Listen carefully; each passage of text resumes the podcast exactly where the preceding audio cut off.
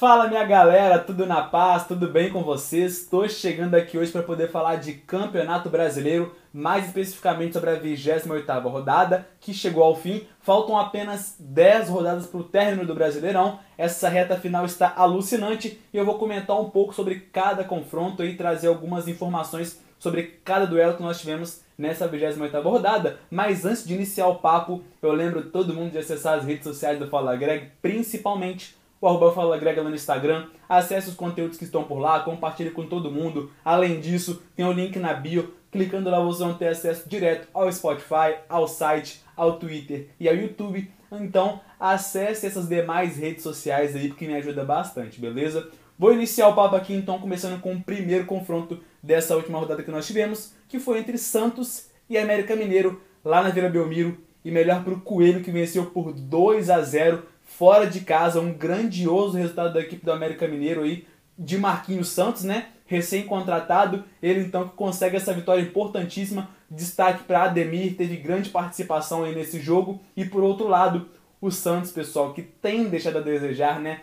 Com o Fábio Carelli aí, que não consegue engatar uma sequência de vitórias, enfim, um péssimo resultado para o Peixe, que agora cai para a zona de rebaixamento, décimo sétimo colocado, então bem complicada a equipe do Peixe, viu? Para a situação para o Peixe aí. Na sequência, nós tivemos o confronto entre Juventude e Ceará, zero a zero, um pontinho para cada lado, o confronto que foi lá no Alfredo Jaconi, na casa do Juventude. São equipes aí que buscam a permanência na elite do futebol brasileiro, né? O Juventude na décima sexta posição, já o Ceará na décima quarta, então buscam se manter aí, correr, sair fora desse, dessa zona de rebaixamento aí, da zona da degola, mas esse resultado que não ajuda ninguém, né? Principalmente a equipe do Juventude, que está aí a uma posição da zona de rebaixamento. Vamos ver até o fim do campeonato, né? O que, que vai acontecer, viu? Em seguida, nós tivemos um Fla-Flu, e melhor para a equipe do Fluminense, que aplicou três a zero no Flamengo, um grandioso resultado dentro do Maracanã. E vocês sabem quem foi o trigésimo quinto presidente dos Estados Unidos?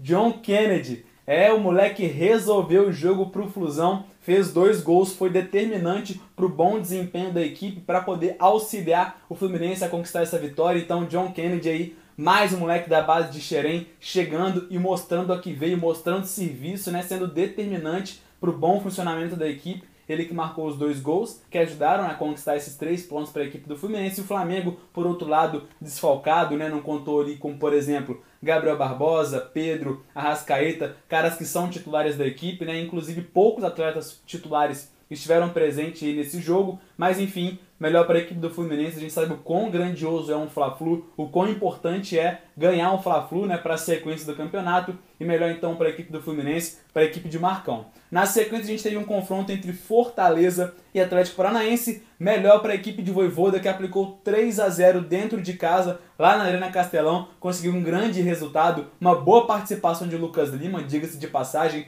Foi um dos grandes destaques aí da equipe de Voivoda, que conseguiu vencer a equipe, então, de Alberto Valentim por três a zero. Em seguida, a gente teve um grande resultado do Atlético Mineiro, que venceu dentro de casa. O Galo aí conquista mais uma vitória, amplia a sua vantagem para o segundo colocado, que nesse momento é o Palmeiras, né? Então, um grande resultado para a equipe do Atlético, que saiu perdendo, é importante lembrar. Logo aos dois minutos, Nathan Silva acabou se embolando com Everson ali. Mas aos quatro minutos o Hulk já conseguiu empatar e Jair virou o confronto, então dois a um para a equipe do Atlético, para a equipe de Cuca, que segue mais líder do que nunca. Na sequência nós tivemos um confronto entre Internacional e Corinthians dentro do Beira-Rio, que terminou empatado em dois a dois, ou seja, um pontinho para cada lado. O Inter, que está na sexta colocação, já o Corinthians logo abaixo na sétima, então são equipes aí que estão buscando uma vaga na Libertadores, estão tranquilas, né, de certa forma aí para poder conquistar essa vaga, essa tão sonhada vaga para a Libertadores da América. Em seguida, um confronto entre paulistas, Bragantino e São Paulo, um a zero para a equipe de Bragança Paulista, que venceu dentro de casa no Nabi El Chedid, no famoso Nabizão. Uma vitória pelo placar mínimo, um a zero, mas que garante três pontos na conta aí da equipe de Maurício Barbieri, que se encontra nesse momento na quinta colocação. Então, um grande resultado aí para a equipe de Maurício Barbieri, que além disso tem uma final de Sul-Americana, uma inédita final de Sul-Americana contra a equipe do Atlético Paranaense, lá em Montevidéu, no Uruguai. E claro, um grande jogo para a gente poder acompanhar aí no Fala Greg, vocês já estão ligados que vai ter muito conteúdo sobre esse grande jogo que a gente vai ter aí no final do ano, beleza? Na sequência a gente teve Bahia e Chapecoense, melhor para a equipe de Guto Ferreira, Gordiola, recém-contratado aí pela equipe do Bahia. Um grande resultado do Tricolor Baiano, três a zero, boa participação de Gilberto, que está na briga aí entre os artilheiros do Brasileirão, ele com onze gols, empatado com o Hulk e Yuri Alberto. Então, grande resultado para a equipe do Tricolor Baiano, o Bahia que consegue uma sobrevida na competição, né galera? Está aí na décima quinta colocação.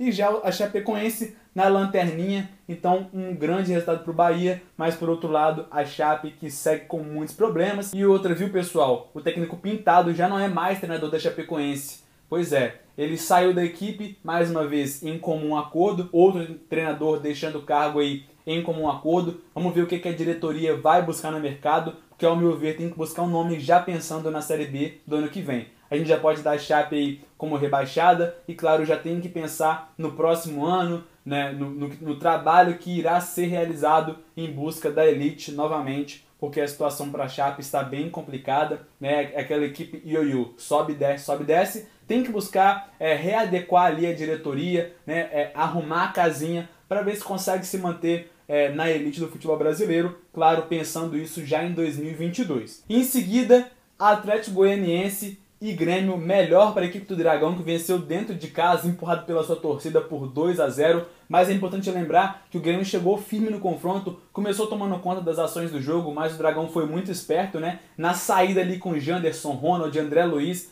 e o próprio Zé Roberto lá na frente como um nove, É, conseguiu emplacar ali o primeiro gol, o que deu um baque na equipe do Grêmio, porque a situação está bem complicada lá dentro.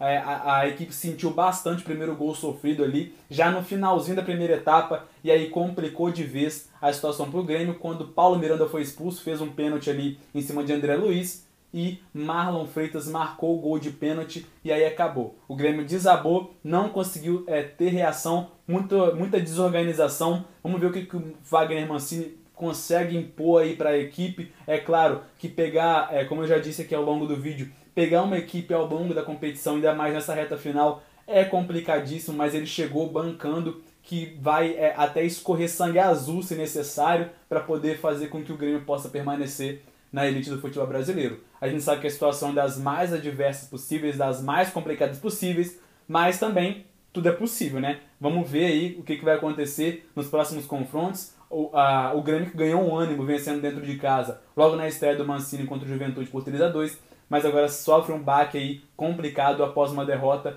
para o Dragão fora de casa. Na sequência, o Palmeiras venceu o Sport, sofrido também, viu? Foi doído para o Palmeiras, saiu perdendo, conseguiu a, a virada nos finalmente ali, conseguiu reverter a situação, reverter o quadro. A torcida também que esteve presente na, no Allianz Parque ali para poder empurrar os atletas, e conseguiu sim uma vitória muito importante, dois a um. O Palmeiras que agora se encontra na segunda colocação do campeonato, e o Sport brigando para poder deixar o Z quatro na décima oitava colocação. Essa reta final promete bastante, grandes equipes como é o caso de Santos e Grêmio no Z quatro, e outra, por outro lado, né, é Flamengo, Palmeiras, Fortaleza, Bragantino brigando ali por G quatro, por vaga na Libertadores. Então tá muito bacana ver toda essa briga no Brasileirão, e claro que eu vou estar acompanhando sempre de perto para poder passar sempre muitas informações para vocês a respeito do nosso campeonato nacional, o Brasileirão. Beleza, galera? Então fiquem de olho nas redes sociais do Fala Greg, que tem sempre muito conteúdo para vocês. Um forte abraço, um beijo e até a próxima.